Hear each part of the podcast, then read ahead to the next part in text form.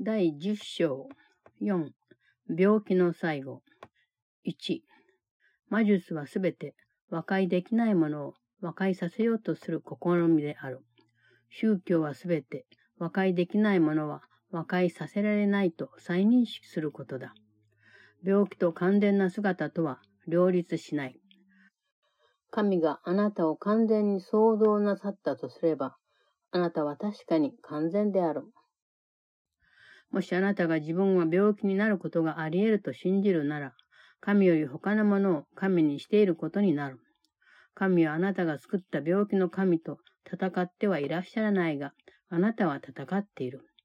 そのような病気の神は、神に逆らうという決心を象徴しており、あなたはそんな病気の神を神の恩意志と和解させられないので、病気の神に恐れを抱くわけである。もしその病気の神を攻撃すると、そんな神を自分にとって本物にすることになる。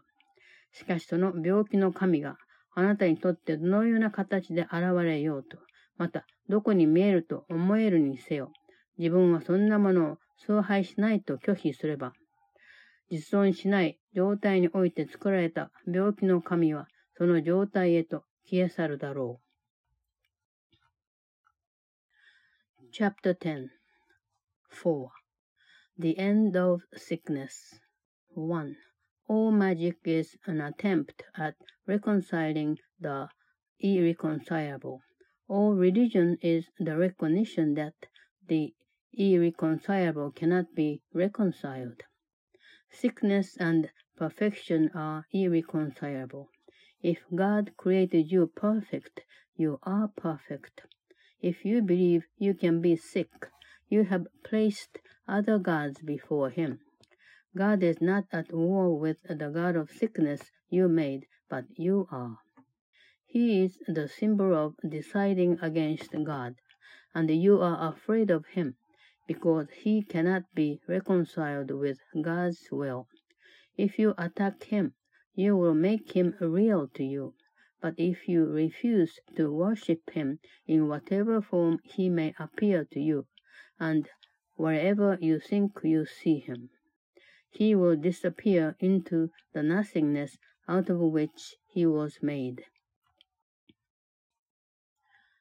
2. 実在は限りのない心にのみ分かり始める。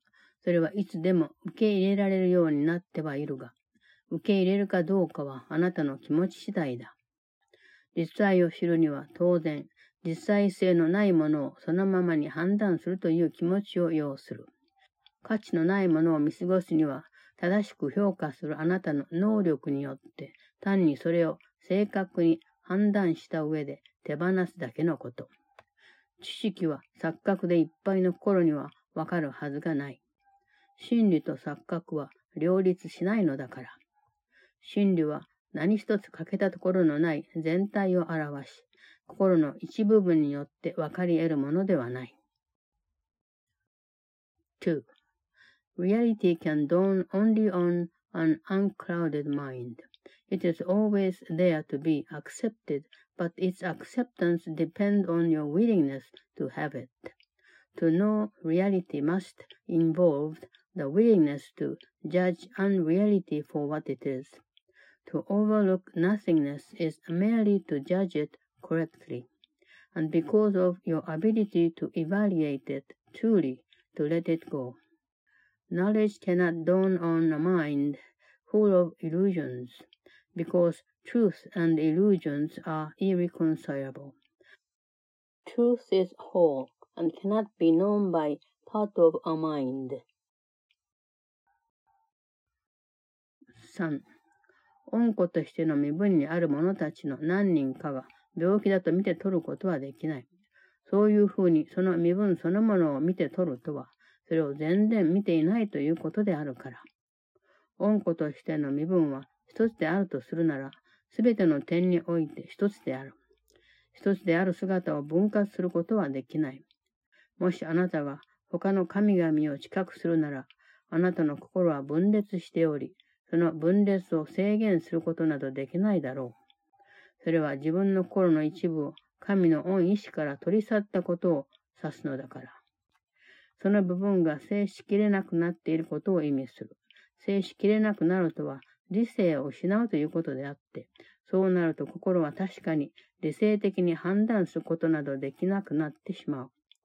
心を間違って定義しておいて、あなたはそれが間違って働いていると見て取っているわけだ。3.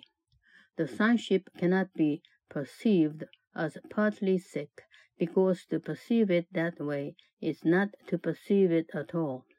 If the sonship is one, it is one in all respects. Oneness cannot be divided. If you perceive other gods, your mind is split, and you will not be able to limit the split, because it is the sign that you have removed part of your mind from God's will. This means it is out of control. To be out of control is to be out of reason, and then the mind does become unreasonable. By defining the mind wrongly, you perceive it as functioning wrongly. 4. 神の法則があなたの心を平安に保ってくれる。その平安こそ神の御意志であり、それを維持するために神の法則は定められているのであるから。神の法則は自由の法則だが、あなたのは束縛の法則。自由と束縛とは両立しないので、双方の法則を一緒に理解することはできない。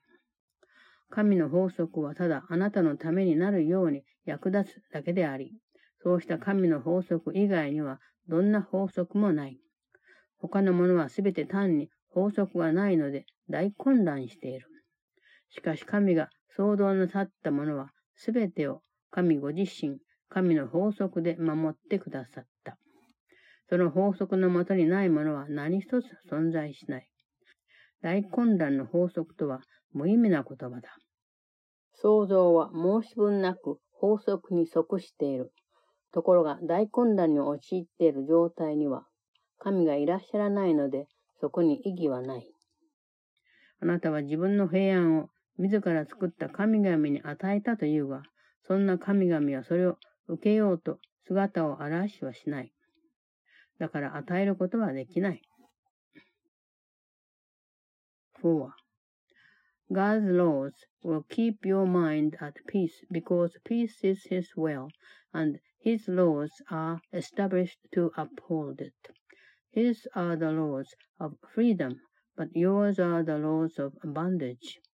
Since freedom and bondage are irreconcilable, their laws cannot be understood together.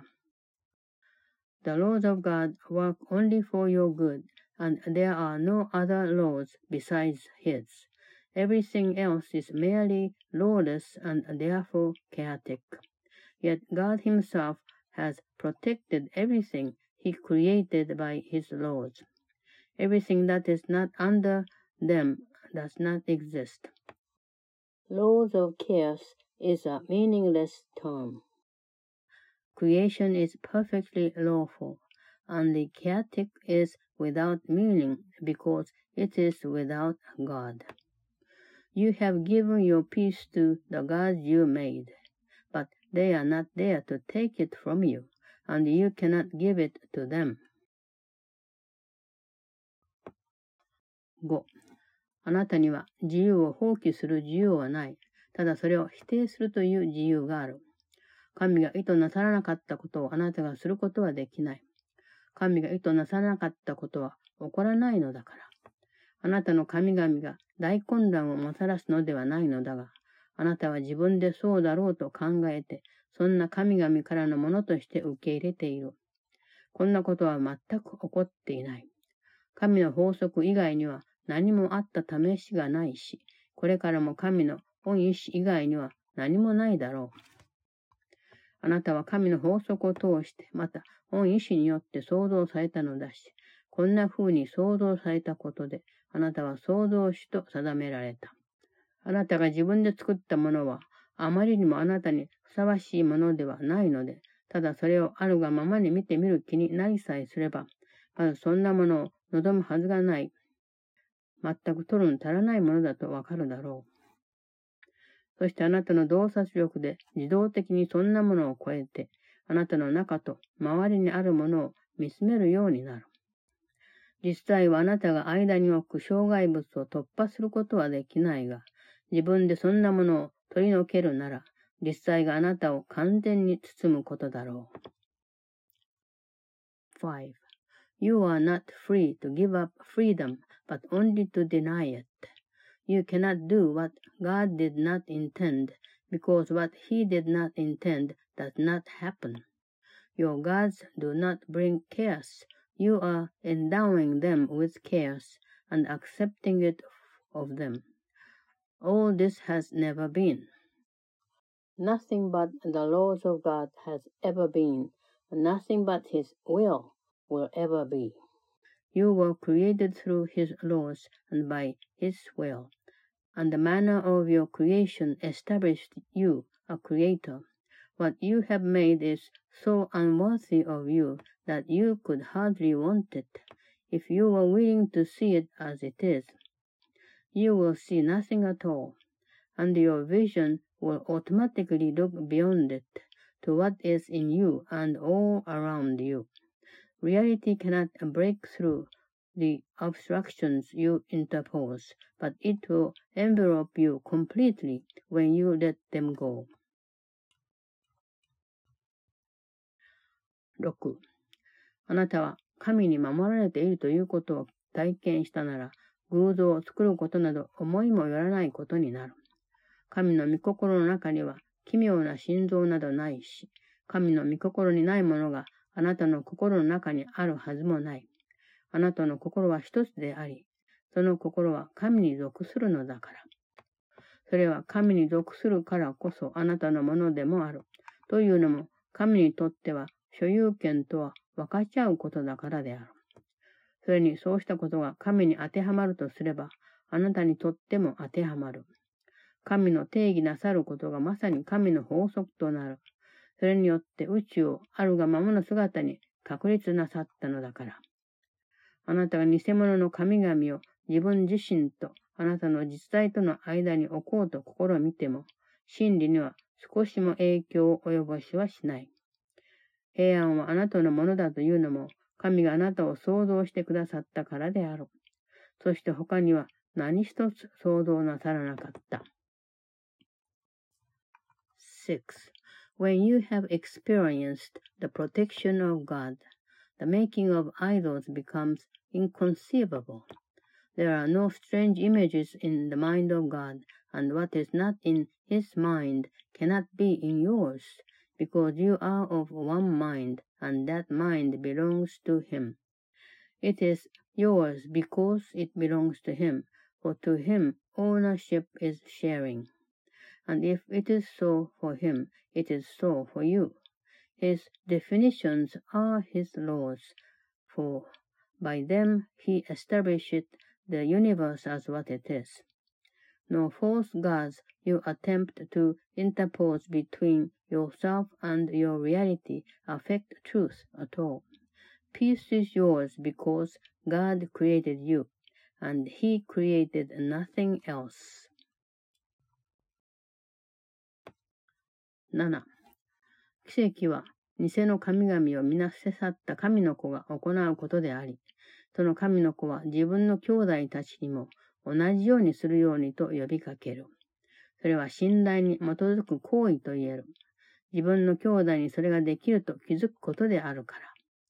その兄弟の心の内なる精霊に呼びかけることであり、その呼びかけは一つになることで強められる。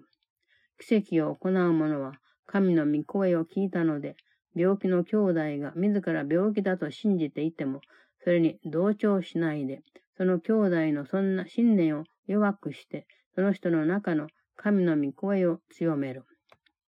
一つの心にある力がもう一つの心の中に光を注ぎ込むことができる。神の明かりは全部同じ火花で灯されたのであるから、その火花はあらゆるところにあるし、永久不滅のものである。7.